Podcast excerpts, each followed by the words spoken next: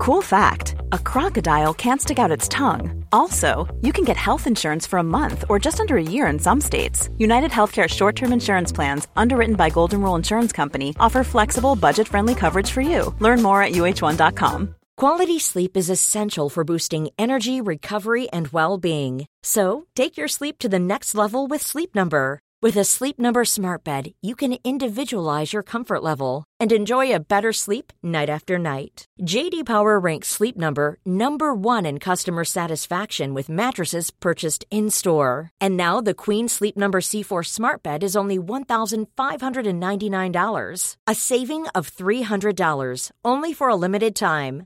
For JD Power 2023 award information, visit jdpower.com/awards. Only at Sleep Number stores or sleepnumber.com. Millions of people have lost weight with personalized plans from Noom, like Evan, who can't stand salads and still lost 50 pounds. Salads, generally, for most people, are the easy button, right? For me, that wasn't an option. I never really was a salad guy. That's just not who I am. But Noom worked for me. Get your personalized plan today at Noom.com. Real Noom user compensated to provide their story. In four weeks, the typical Noom user can expect to lose one to two pounds per week. Individual results may vary.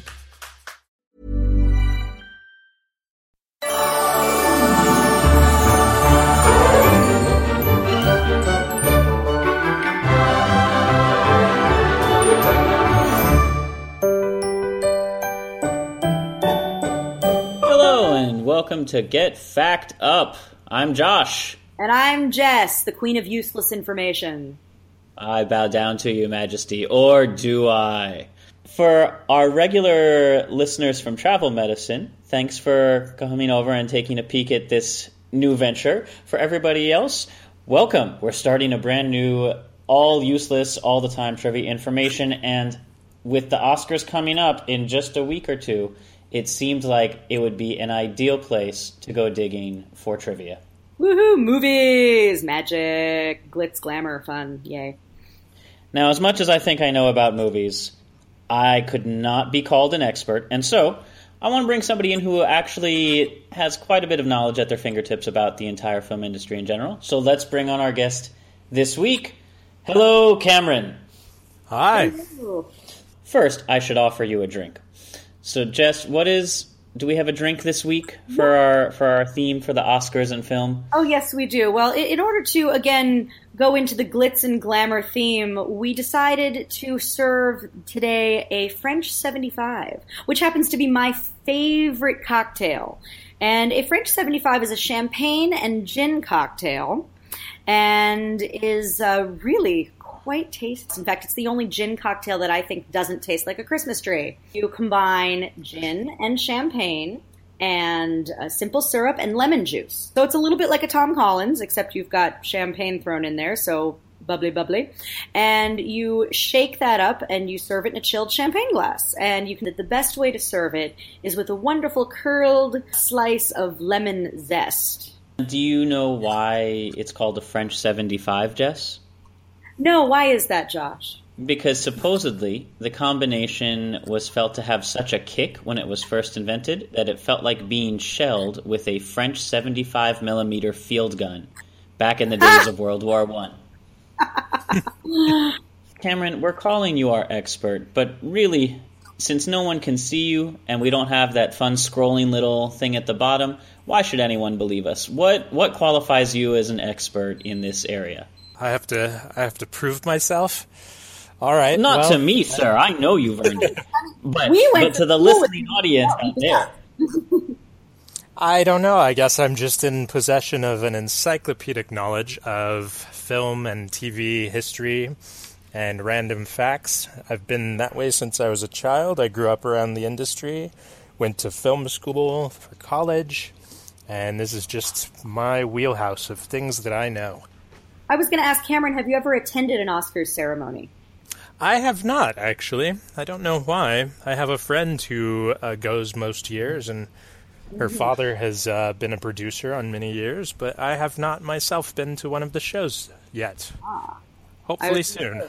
Get in there. I've gone a couple times. It is fun. I do want to play fair. There are people out there who can't or don't drink, and I figured it would only be fair to bring up some kind of non alcoholic cocktail for them to join in as we all get fact up. Now, I could take the easy road and go with a Shirley Temple, but I'm going to suggest a Mary Pickford. And Now- do tell- what's in that? Now, Cameron, I'm just going to quickly quiz you. Do you know who Mary Pickford was? One of the greatest stars of silent film. Correct. And along with Charlie Chaplin, Douglas Fairbanks, helped to co found the United Artists Film Studio. Mm-hmm. So, traditionally, the drink named after her, which was said to be made when she was celebrating creating this studio, is made of white rum, fresh pineapple juice, grenadine, and maraschino liqueur or juice. I would say you simply remove the rum and you enjoy a delightful pineapple juice, grenadine, and maraschino or orange juice, Mary Pickford. So, for those of you who don't want to get effed up while getting fact up, now you have something to enjoy. Sounds good. Okay, so drinks in hand, let's get our own personal bar trivia going on. All right. So my first question for you guys: Do you know which Oscar winner is the only recipient to have parents who also won the award? It's very interesting. I'll give you a hint. It's it's a female performer who is known as also a singer and dancer.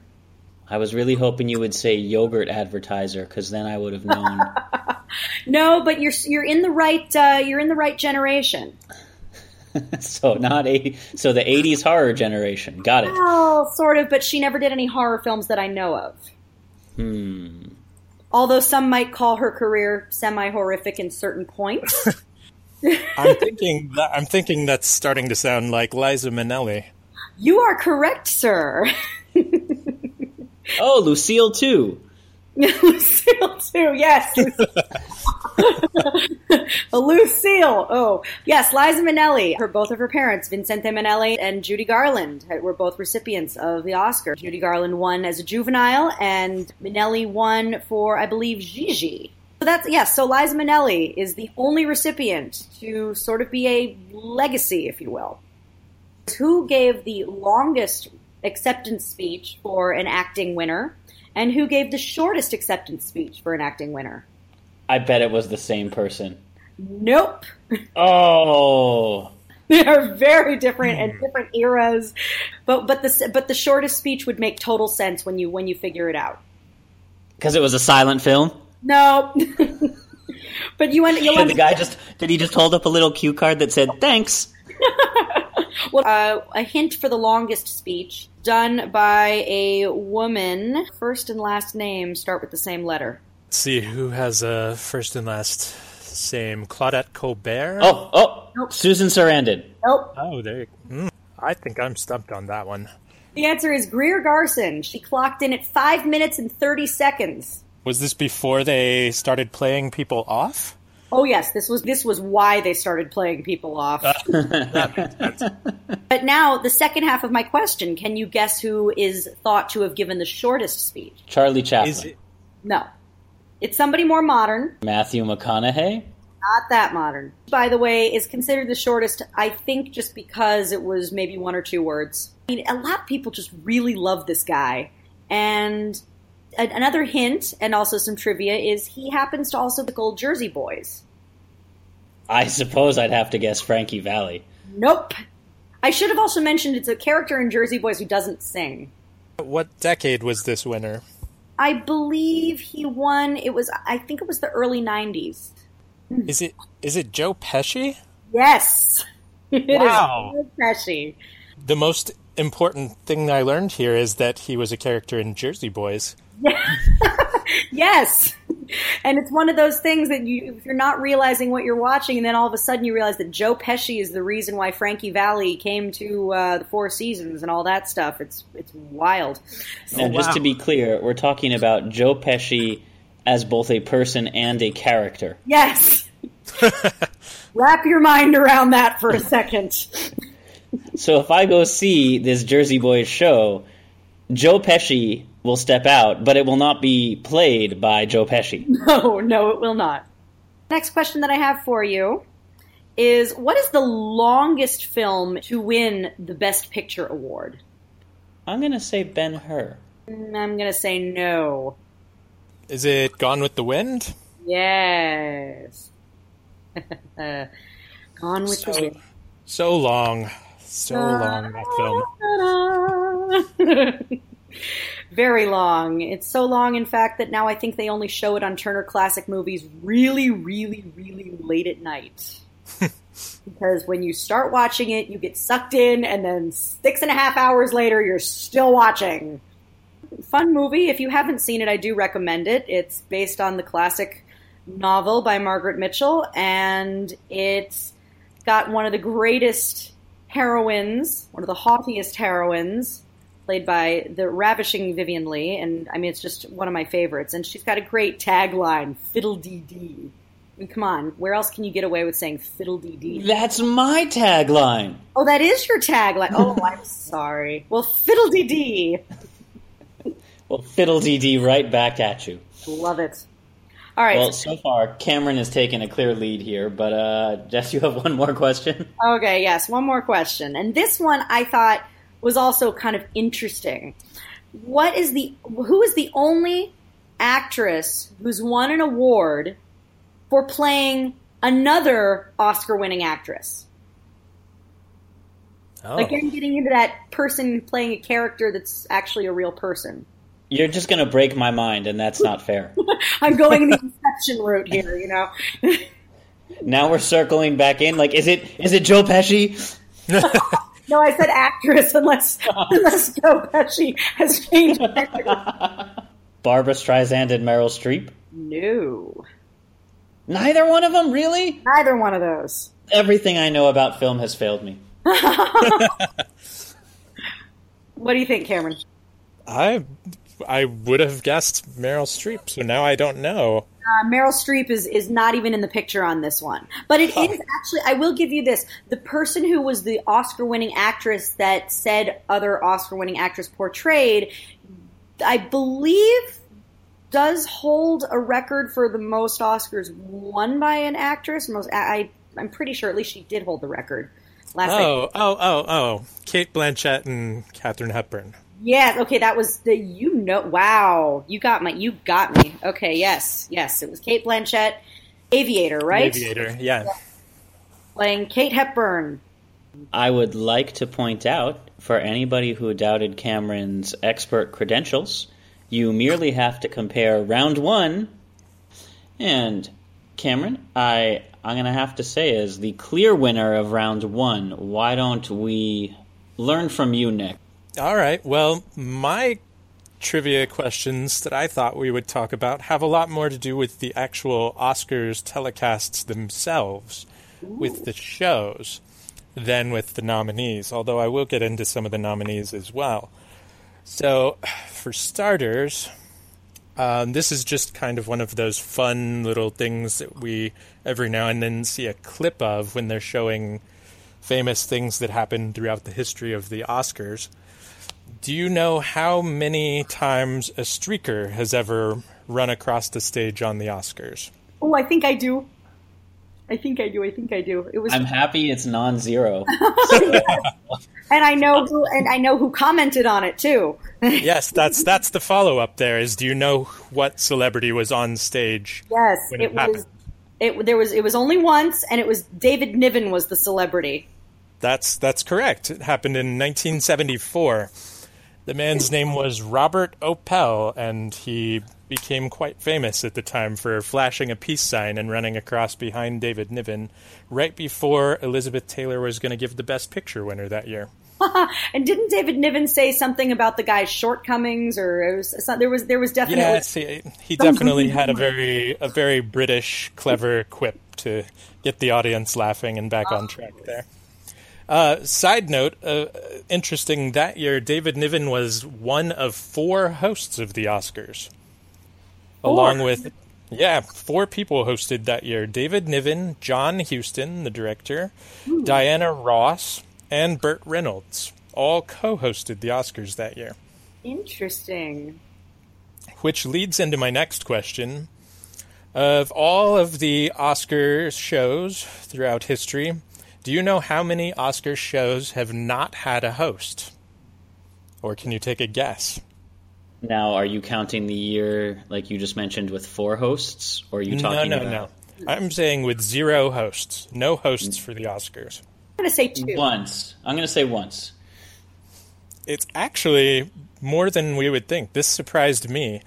Uh, five times the Oscars have not had an actual host. Whoa. The first was in 1939, and that was more of a uh, somber year for the Oscars. And then uh, in 1968, uh, 1970, 1971, and 1989, so even fairly recently, they tried an experiment of just not having a host and just having each presenter come out and do their bit and then move on to the next one. Um, and then uh, technically, I guess you could say this one would go to six because in 1933 there wasn't a host, but there also wasn't even an Oscar show. They just decided to take a year off in the early years there.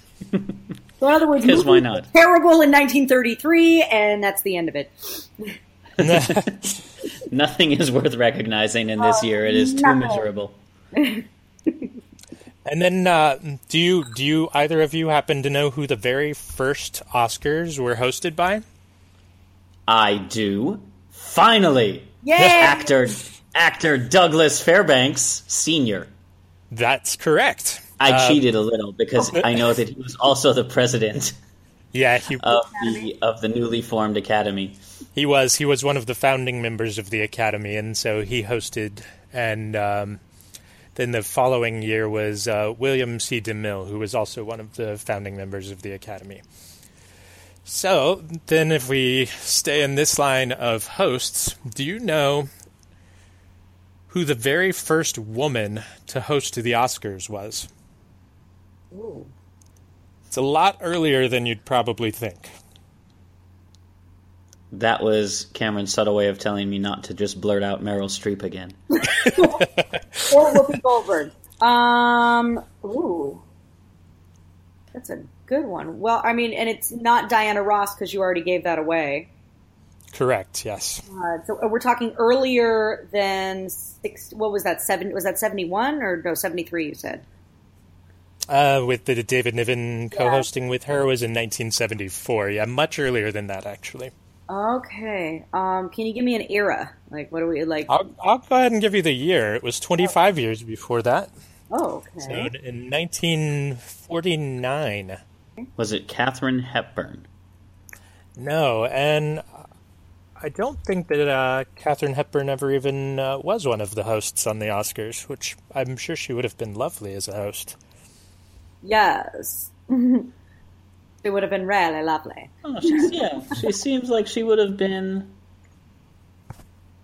I think she was like- probably too used to being nominated and winning that she Yeah. didn't want to get up on stage to host. Oh, I'm trying. Wow. To, you've Oh. I'm so, winning is so tiring. I mean, I I don't believe it was. I mean, not not Judy Garland. I I, I don't even know. No, um, I'll give you one little hint. Is this is an actress who was in stage, film, radio, and television. You probably would know her or recognize her more from her role on the TV series Bewitched than anything else. Agnes Moorehead. Yep, Agnes Moorehead was the very first woman to host the Oscars. She co-hosted with Dick Powell in 1949.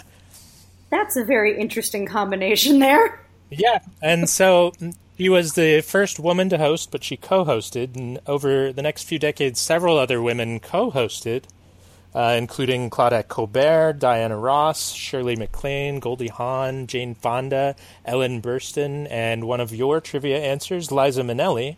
But do you know who the very first woman to host solo was? Well, that was Whoopi, right? Yes, Whoopi Goldberg in 1994, the very Woo! first woman. So it took all the way until 94 for the Oscars to have a woman host solo, but there were many, many other women who co-hosted over the years. I believe she is also the only EGOT recipient to uh, host, and I'll be getting into EGOTs later. But I believe she's the only one who is also an EGOT uh, winner to host. Hmm. So yes, and I'll explain what an EGOT is later, but it's pretty cool. So All right, so falling squarely in the middle, I'm going to ask you guys my questions and maybe even talk about the answers. Who knows? ooh, So, let's start with one that's a little bit of a numbers one for you. The very first Academy Awards were distributed what date? I will I'll let you get away with just telling me month and year, but if you can give me the day, bonus points. I know it was nineteen. It was nineteen twenty nine, right? That was the year. That was the year. April. May 16th, 1929 at the Hotel Roosevelt. May. So late, but not uh, not too late. I was expecting it was going to be at the entire different part of the year. No, and looking over it, the Oscars have kind of bounced around from February to May since their inception, and it's only in the last five or ten years that it's really been narrowed down to just one month in particular. Award um, show season. Yeah, so the Academy was organized. It was actually inspired by Louis B. Mayer, head of MGM Film Studios, and then mm-hmm. organized and led by actor Douglas Fairbanks Sr. as a nonprofit organization to advance and improve the film industry. So, unlike today, where the winners of the Oscars are announced at the award ceremony, everybody at the original dinner knew who was winning, and they were just sort of there to give each other pats on the back. Continuing on with the the history, and you know it's it's Black History Month. I feel like it's only fair that I have at least one of these. Who is the very first African American to win an Oscar? And I will tell you, it's for supporting actress. Hattie McDaniel. gonna say that. Absolutely. Yeah, see, I didn't know it was the longest movie. I was too busy looking at the accomplishments in the people with the quiet you. um,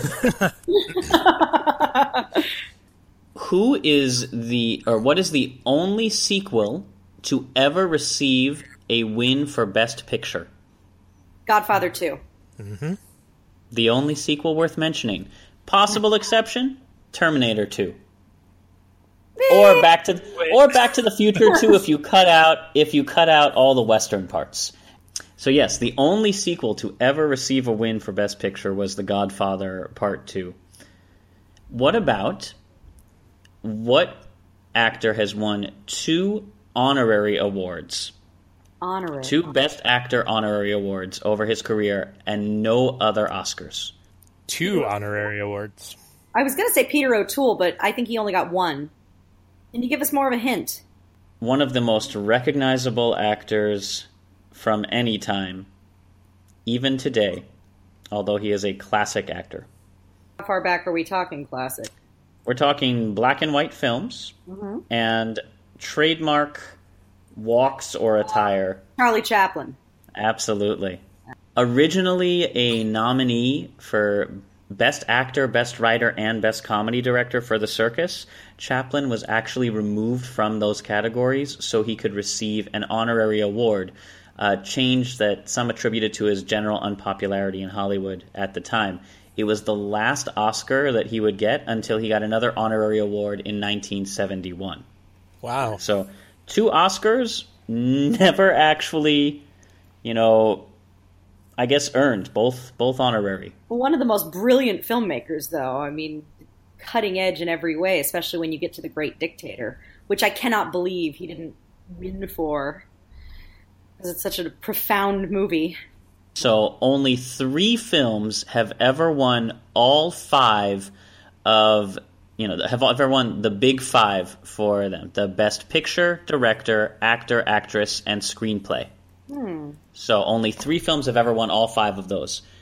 Can you tell me what are the three? Picture, one of them- director, I think actor, I know. actress, and screenplay. Yes. Okay. Is a streetcar named Desire one of them? No. Oh. And these are more recent, you said? I will give you the dates. One is from 1934, one Oh. is from 1975, and one is from 1991. Silence of the Lambs. That's the 1991. Yeah. It's insane to me that you two can't come up with the 1975 winner. Is it? It's it's probably it's something huge, right? It was a crazy big hit. Of course, and that's why I'm drawing a blank because it's the most obvious one. Oh, uh, Maybe if I ratchet up my innuendos, you'll get it. please. And I know you just gave me a clue, and I'm I'm I've given you three clues in a row. People at home are jumping up and down. I have no idea. I'm a dummy. One flew over the cuckoo's ah. nest. Oh. You said ratchet. It's ratchet. Yeah. Yes, Still. but I'm hoping that after saying it was a crazy hit, or insane how well it did, uh, you're right. I should have I should have built my puns much more obviously. Apologies. the 1934 one, appropriately named, "It Happened One Night." Oh, that's right. So I'm going to take a moment and talk a little bit about the actual history of Hollywood separate from the questions, but I, I believe Cameron has held his place as our expert with the most right answers from any of us. Oh yeah, woot! Yeah. So, so a toast to you, Cameron. Yes. Um, meaning, should you ever rejoin us, the trivia topic would be once again of your pick. Oh. So whatever whatever you wanted to force us to learn about. Yes. Fourth learning. Well, the best learning is forced learning. That's motivation right there. So let's talk about, as I said, the very first Oscars distributed in May 16th, 1929, at the Hotel Roosevelt, um, and that it was known about. So a little bit about those first Oscars. Hilarious, full of second places and scandals and unfair choices. The Best Picture nominee at the time of the first Oscar ceremony Sound had just been introduced into film. The Warner Brothers movie The Jazz Singer, which was one of the first talkies, was not allowed to compete for Best Picture because the the Academy decided, probably fairly, that it wasn't really a fair contest to have movies without sound compete with silent films. Mm-hmm. Scandal. So the very first official Best Picture winner and the only silent film to win Best Picture was Wings. Yeah. Yeah. The most expensive movie of its time with a budget of 2 million. Two Which- million dollars. Interesting little trivia side note. We just talked about uh, Katharine Hepburn and Cate Blanchett playing her in The Aviator. And in The Aviator, there's a lot of behind the scenes of the film Wings being made. I was just going to say, is that that's a Howard Hughes picture, correct? It is indeed. Absolutely. So, uh, then the best actor. Well, there's there's two schools of thought on who the best actor from the first Oscar was. Uh, the person who actually took the award was Emil Jannings, a German actor who would go on to make propaganda films for the Nazis. And apocry- apocryphally, when the Allied forces finally invaded Germany, it was said uh, Emil was holding up his Oscar statue in front of him as kind of a shield or defense. I don't think that would work too well. Well, that's why I said it's an apocryphal story. But he was the first, the first actor, a German actor, Emil Jannings, who won. However, if you listen to the conspiracy theories, the real winner of 1929 for Best Actor was Rin Tin Tin. Say what? Doggy? Yeah, Rin Tin Tin, the 11 year old German Shepherd, rescued from wartime France during World War I by a U.S. airman. He starred in 27 films. He was the Air Bud of his day. Uh, four of those films were released in 1929 alone. But Louis B. Mayer decided that giving a dog the very first of what he hoped would be legendary gold plated statuettes would probably give the wrong impression, and even if not entirely devalue the ceremony, would set a curious precedent. So even though he got the most votes for Best Actor in a first round voting, it was given to Emil Jannings. Wow. So your choices So- were a dog or a German dude. The Academy held a second round of voting with human contenders only, and Emil was the best of the bunch.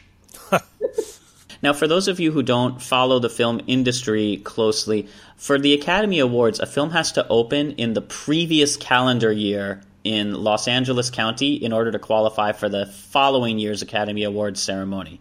So anything that wants to qualify for an award in 2017 has to open in 2016. And that's sometimes why you'll see Oscar contenders bumped to the very last minute uh, in December rollouts so they can still be nominated, or conversely held in January so they can be nominated for the following year if they're worried about the competition.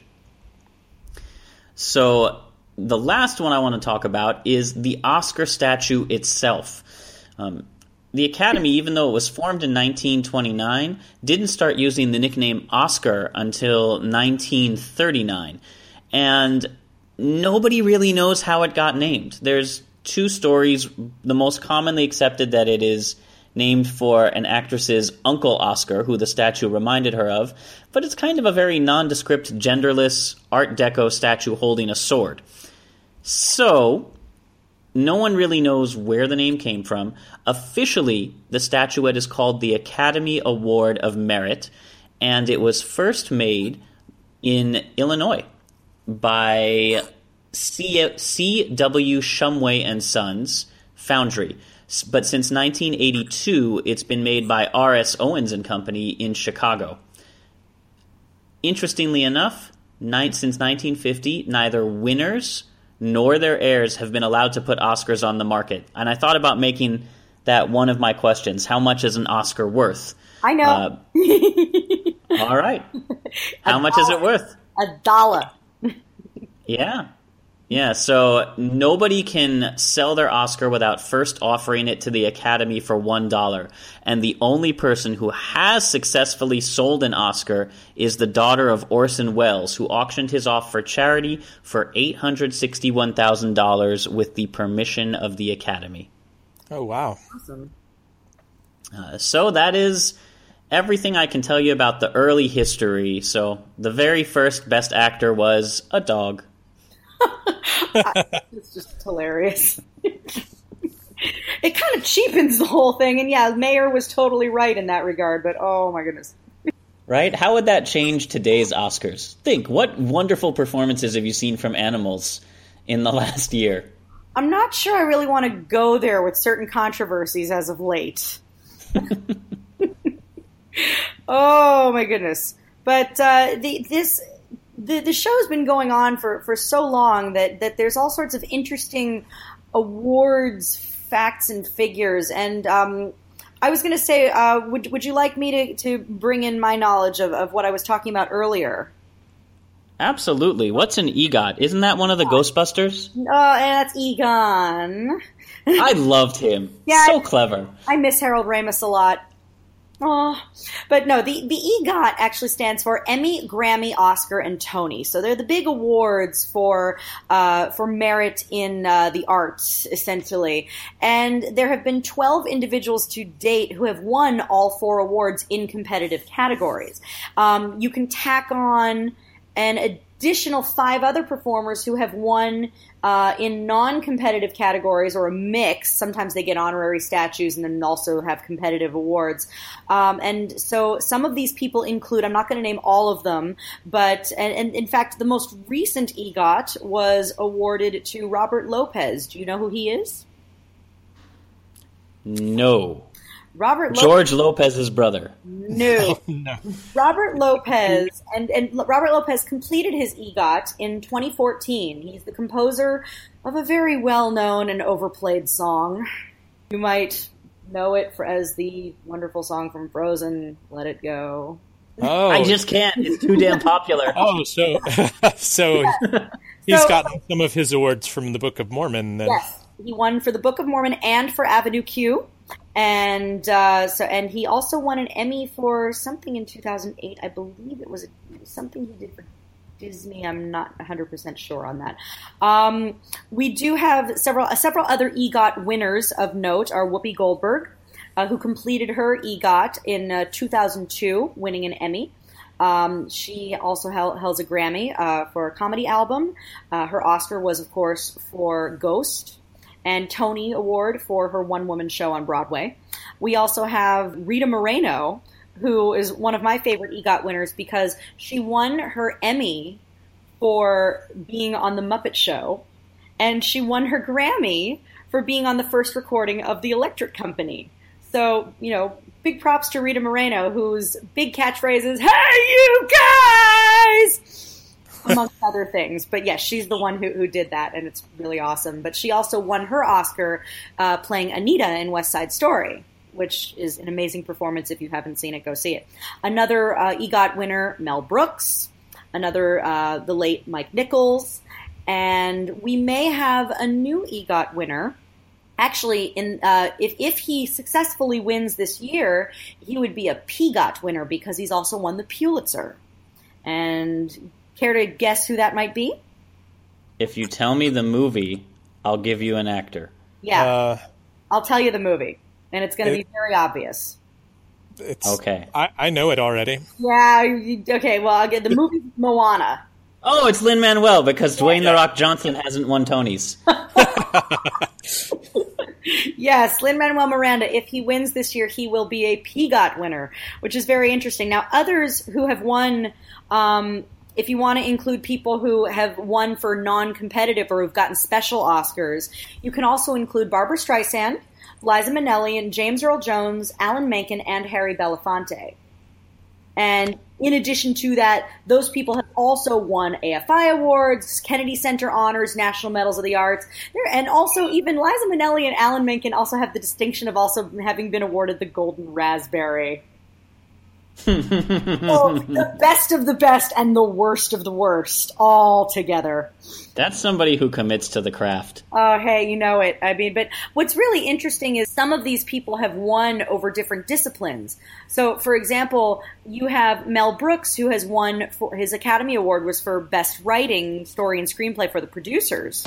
But his Emmy Awards are uh, for a combination of writing and acting.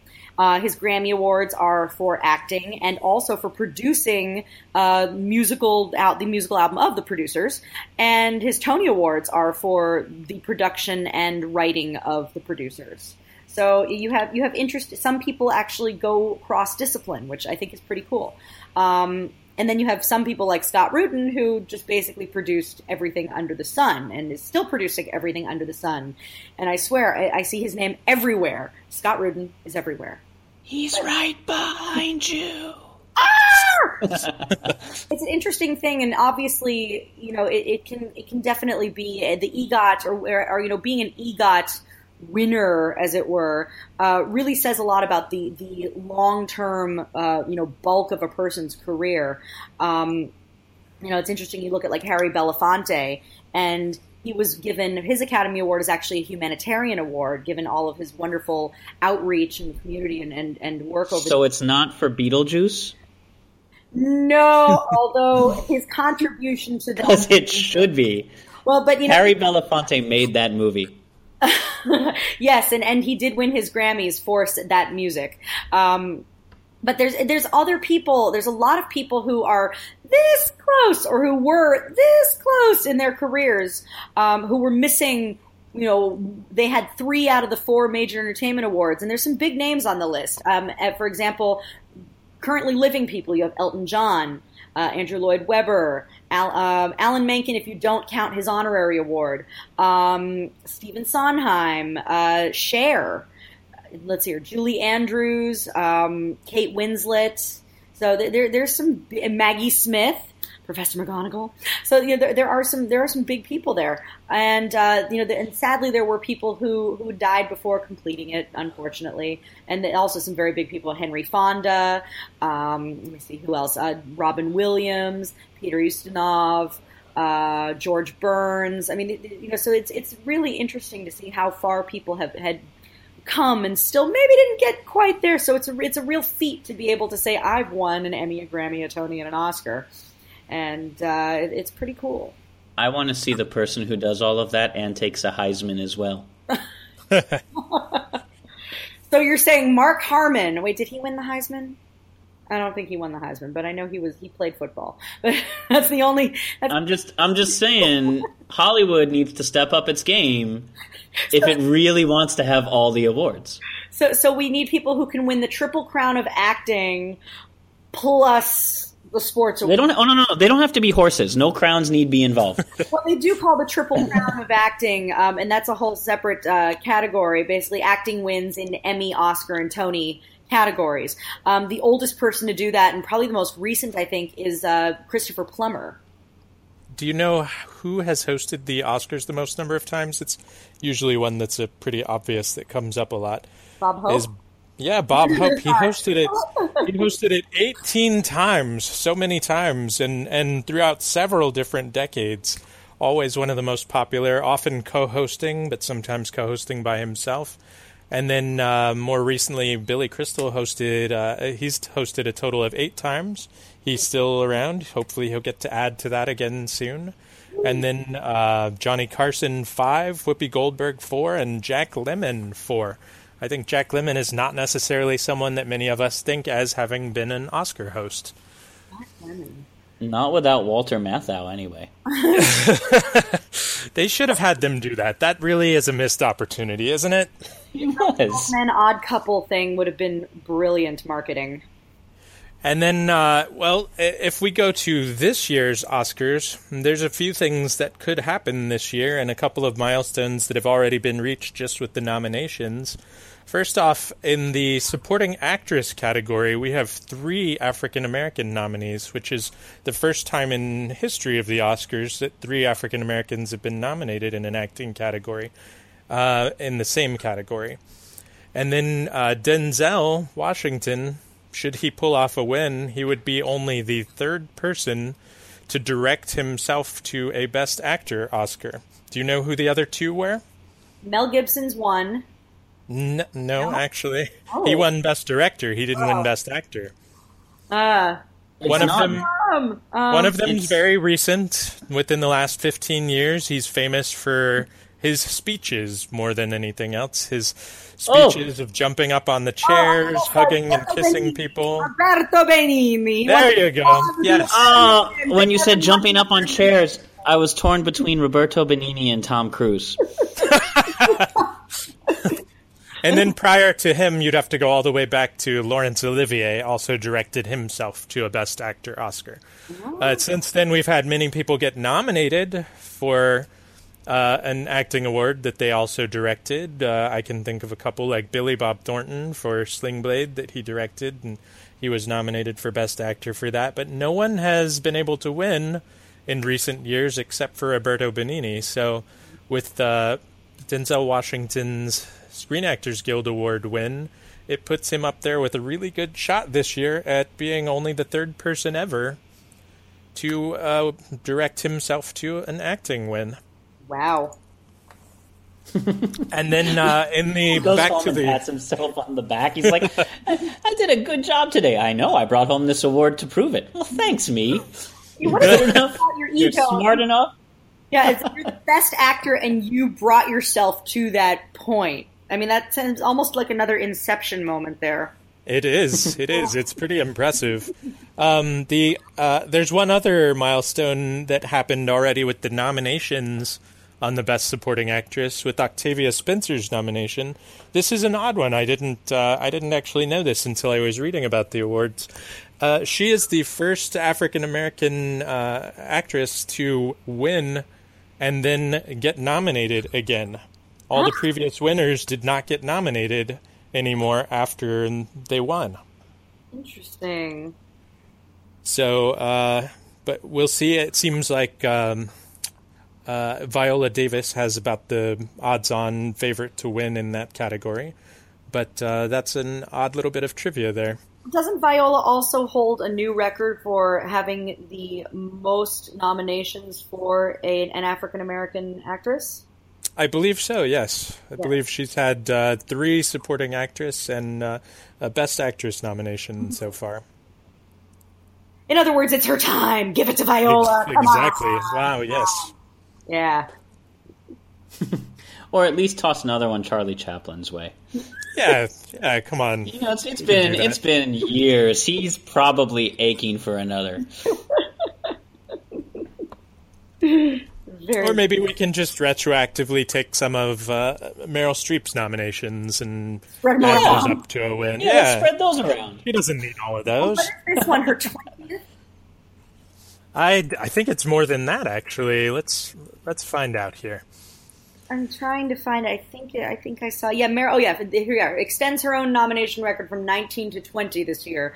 Wow. Playing, playing one of my operatic idols, and I say that in quotations, idols, Florence Foster Jenkins. And honestly, I cannot believe that she was able to sing out of tune and that badly for so long. But people loved her. Oh man. Florence, Florence Foster Jenkins deserves an episode all her own.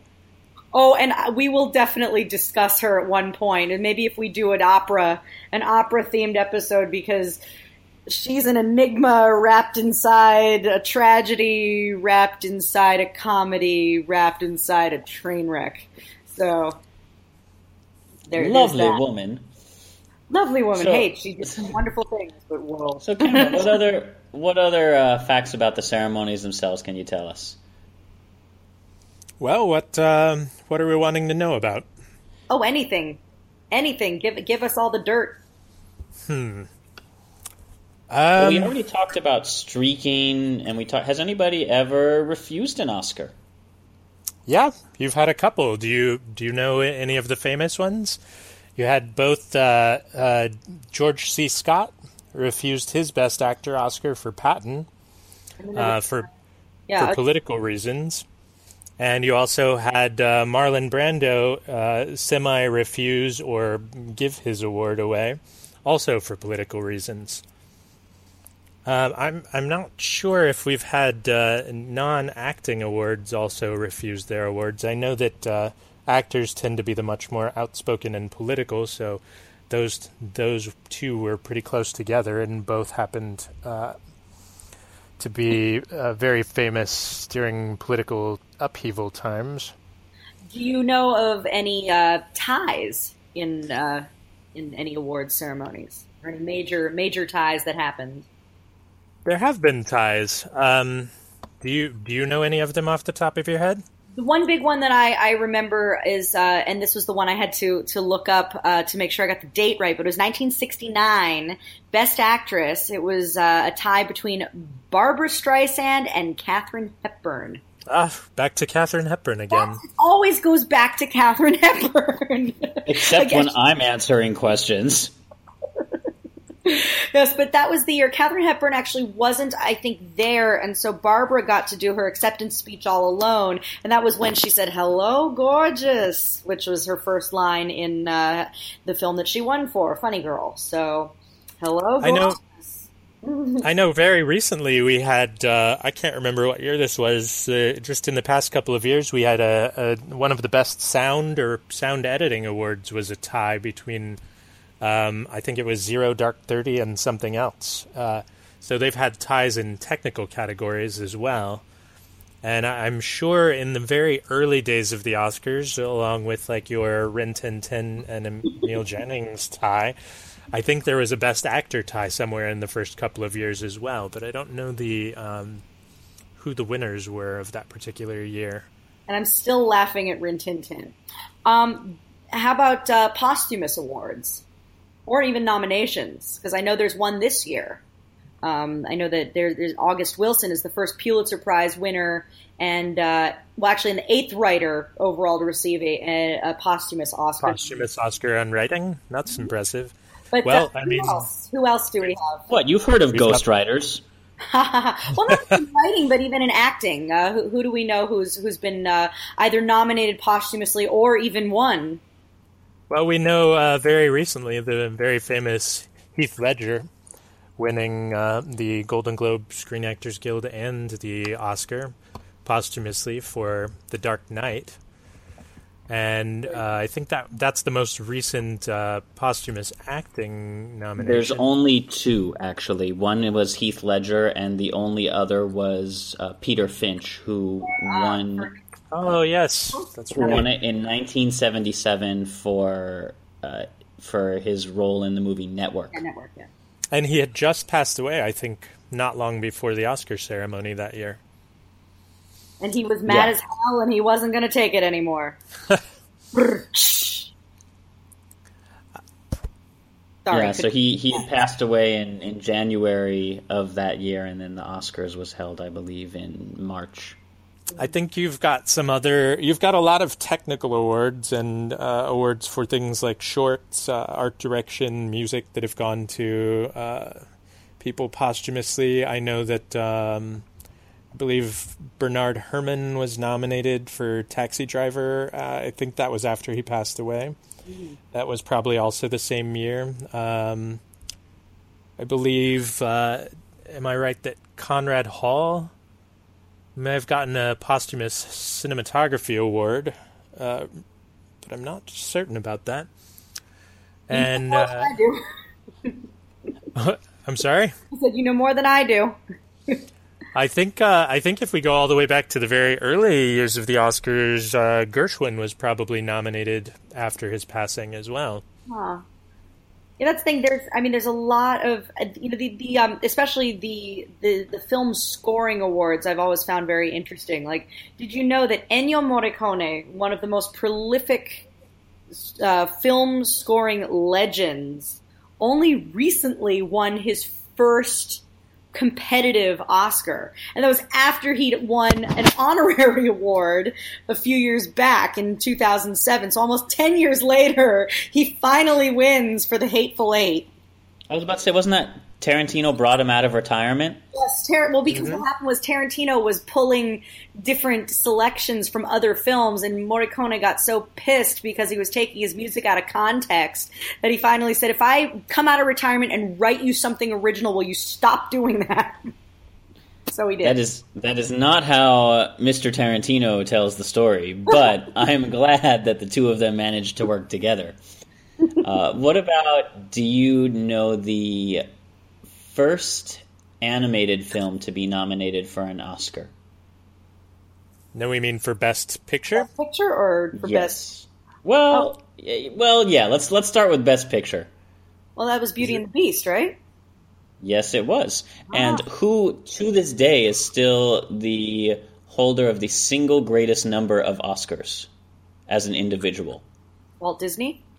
Yep. Do you know how many? Nine million. I don't know. All of them. They all belong to Disney.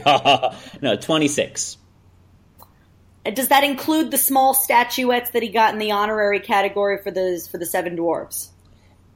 That include yeah, that actually does. His his first Oscar was didn't have the uh the, but he has 26 individual awarded to him personally Oscars.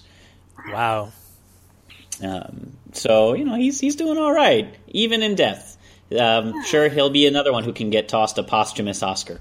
Well, it's one rich mouse. That's all I can say.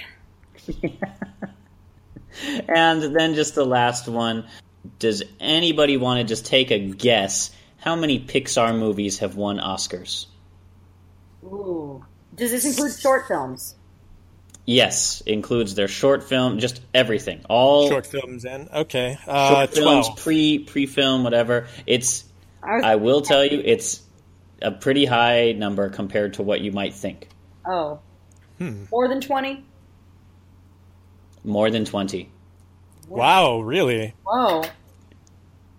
I mean, remember, Pixar has released a total of 14 feature films. So, of over those 14 in all categories, Uh. 36? 210. What? Pixar has released 14 films with 210 awards won and 211 awards nominated, which means in an Oscar year, or in, in a year in which Pixar is running, bet on them.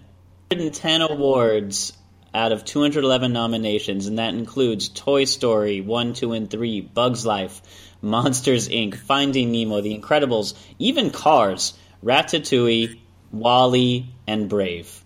Wow. Oh, and did you get up in there? Yes, I did. I- and Up Great. Up is only the second animated film to be nominated for Best Picture after Beauty and the Beast. And how many of us think that's because the first 20 minutes make you sob like a baby? The only thing that got nominated was the first 20 minutes. the rest of the movie is not, you know, just you know, your usual Pixar fare. But I think that's that's probably it. So, you know, let's let's wrap this one up with uh, Cameron. Who do you think is going to win for the Big Five this year? It's it's hard to say. It had been seeming for a while like La La Land was just going to be running a sweep on a bunch of the awards, but um, it's you know talk within the industry seems to be that people don't feel maybe it's necessarily deserving of as much hype and praise as it's going to as it's been getting. So I don't know. It um, if you just look at it on the basis of the number of nominations and critical praise, you would think Moonlight has a really great shot. But if it were to win, I believe it would actually surpass The Hurt Locker to be the lowest grossing Best Picture winner of all time. Hmm. Uh, and if we go by box office, which is sadly sometimes an indicator of what wins Best Picture, uh, Hidden Figures and La La Land have the best shot at it. They are the top two highest grossing, and I believe the only two of the nominees that have gone over $100 million so far. Oh. So I think it's probably a two horse race, really, though, between La La Land and Moonlight at this point. And would you say that about the acting categories as well? Some of the acting categories. I know not Moonlight's not nominated for everything acting category wise, but I mean, yeah, it's true. But Moonlight is pretty much. I think. Uh, he, I think uh, Mahershala Ali is going to win Best Supporting Actor, mm-hmm. and I think Viola Davis is going to win Best Supporting Actress. Mm-hmm. Uh, we we had discussed a little earlier. It's kind of a toss up at the early part of the season. It, it seemed like Casey Affleck was a shoe in for Best uh, Actor. And then um, more recently, it seems like maybe Denzel is going to sneak in there and win over him, uh, which would be a very much deserved second best actor win for him. And then on the actress side, it seems like uh, if we follow the pattern of previous years of what wins the Golden Globe and the SAG Award, if it's the same person, then they also win the Oscar. It seems to indicate that Emma Stone is almost uh, virtually guaranteed the Oscar this year. Mm. Uh, and director wise, that's also uh, kind of a toss up, I think, again, between uh, Damien Chazelle for La La Land and Barry Jenkins for Moonlight. I have a feeling this is going to be one of those years where it's split, where the best director and the best picture are not of the same film. Okay, so we won't see a whole matching set. I don't think so. I don't think we're going to see one of those four or five, uh, the big five winning this year although La La Land is the one that has the shot at it. Right, but I don't so strong and yeah, I don't I don't think the momentum's behind it. I don't think the momentum is certainly behind uh, Ryan Gosling winning Best Actor. I think he would be a long shot at this point. And and what about that elusive, you know, Best Original Song category? Do do we think that uh, do we think that How Far I'll Go is good enough to actually give Lin Manuel his EGOT? Or is I hope so. I mean, I really, I really love Lin Manuel Miranda, so I would love to see that happen for the man. I was gonna say because Justin Timberlake's in there, man. You know, he could be the next one up for an EGOT if we get him on Broadway. It's it's and and then and then Oscars after that, I'm sure for for Best Actor, and got to get him. Uh, let's see, he's got his Grammy, he's got his he's got his uh, Emmys for for SNL, so we need to get him a Pulitzer now. Just to really round it out, you know. Just yep. like if you had all listened to this, we want you to be incredibly well rounded in your awards. Uh, and then the last thing, Cameron, is do you know anything about how the Academy actually votes to choose who the nominees or the winners are? They, well, for the the winners, they have this very strange counting procedure that no one entirely ever understands. I always wonder if the Academy even understands what they're doing with it, where when uh, uh, the votes are counted, if uh, two votes in a row are for the same, then one gets tossed and they move on to the next one. And this, this, I'm not sure why they do it this way. I think that the only other awards show that does it this way may be like the National Critics Association, whereas everyone else just counts the total number of votes. So this has been a controversy within the industry for some time, but the Academy seems to be sticking to their guns about their particular method for counting and tossing out duplicate votes when they come one after the other. And uh, I'm I'm not sure what their reasoning is. I'm I don't know if uh, they could even tell you. So, last trivia question for you, Cameron. Which is more confusing, the Academy voting system or the electoral voting system? oh, that's that's that's a tough one, isn't it? Maybe we need to reform both of them. I think we should just switch them. Let's just switch them for a couple years. Yeah. See, see yeah. what turns out. Well, I was going to say voting systems in America clearly eh, need some tweaking. Maybe just every voting system for every possible outcome of everything. Let, let's just let's just tweak it all. All right. Well, that's it for uh, this special episode of Get Fact Up. Join us next time when let's see what will our topic be. I believe Cameron will. If you're rejoining us, you choose the topic. If you're not going to rejoin us for the next week, Jess, we will. Uh, I believe you won in our showdown this week. So our next topic is going to be what? Our next topic: inventions in the 1800s, and I want them weird as possible. Okay, so going to be if you want to learn about inventions, inventors, and making stuff work, maybe for fans of Violet Baudelaire and Lemony Snicket. Tune in next time as we help you get fact up, and let's end. Let's all raise our glasses and cheers to knowledge with uh, Cameron. You have any good toasts you can bring us out on? Uh, let's let's just cheers to uh, another year of great movies, and hopefully an amazing Oscar show that we can all sit and enjoy. All right, I'll drink to that. As will I. Thank you so much, Cameron. You are awesome. Thank you. Get fact up. Yeah, get fact up.